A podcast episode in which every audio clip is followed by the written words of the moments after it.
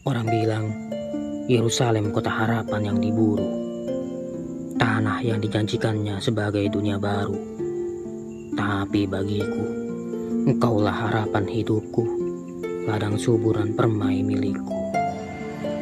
Mereka bilang, cintaku neraka bagimu, membiarkanmu hangus di panggang rindu. Tapi mengapa yang rohim menakdirkanmu? Membiarkan kau hidup kekal dalam taman hatiku. Ingatlah, mereka boleh merampas apa pun dariku, hartaku, martabatku, meski hidupku. Tapi, tak ku biarkan mereka merampas nuraniku, sebab di sana ada engkau yang menuntun kepada Tuhanku.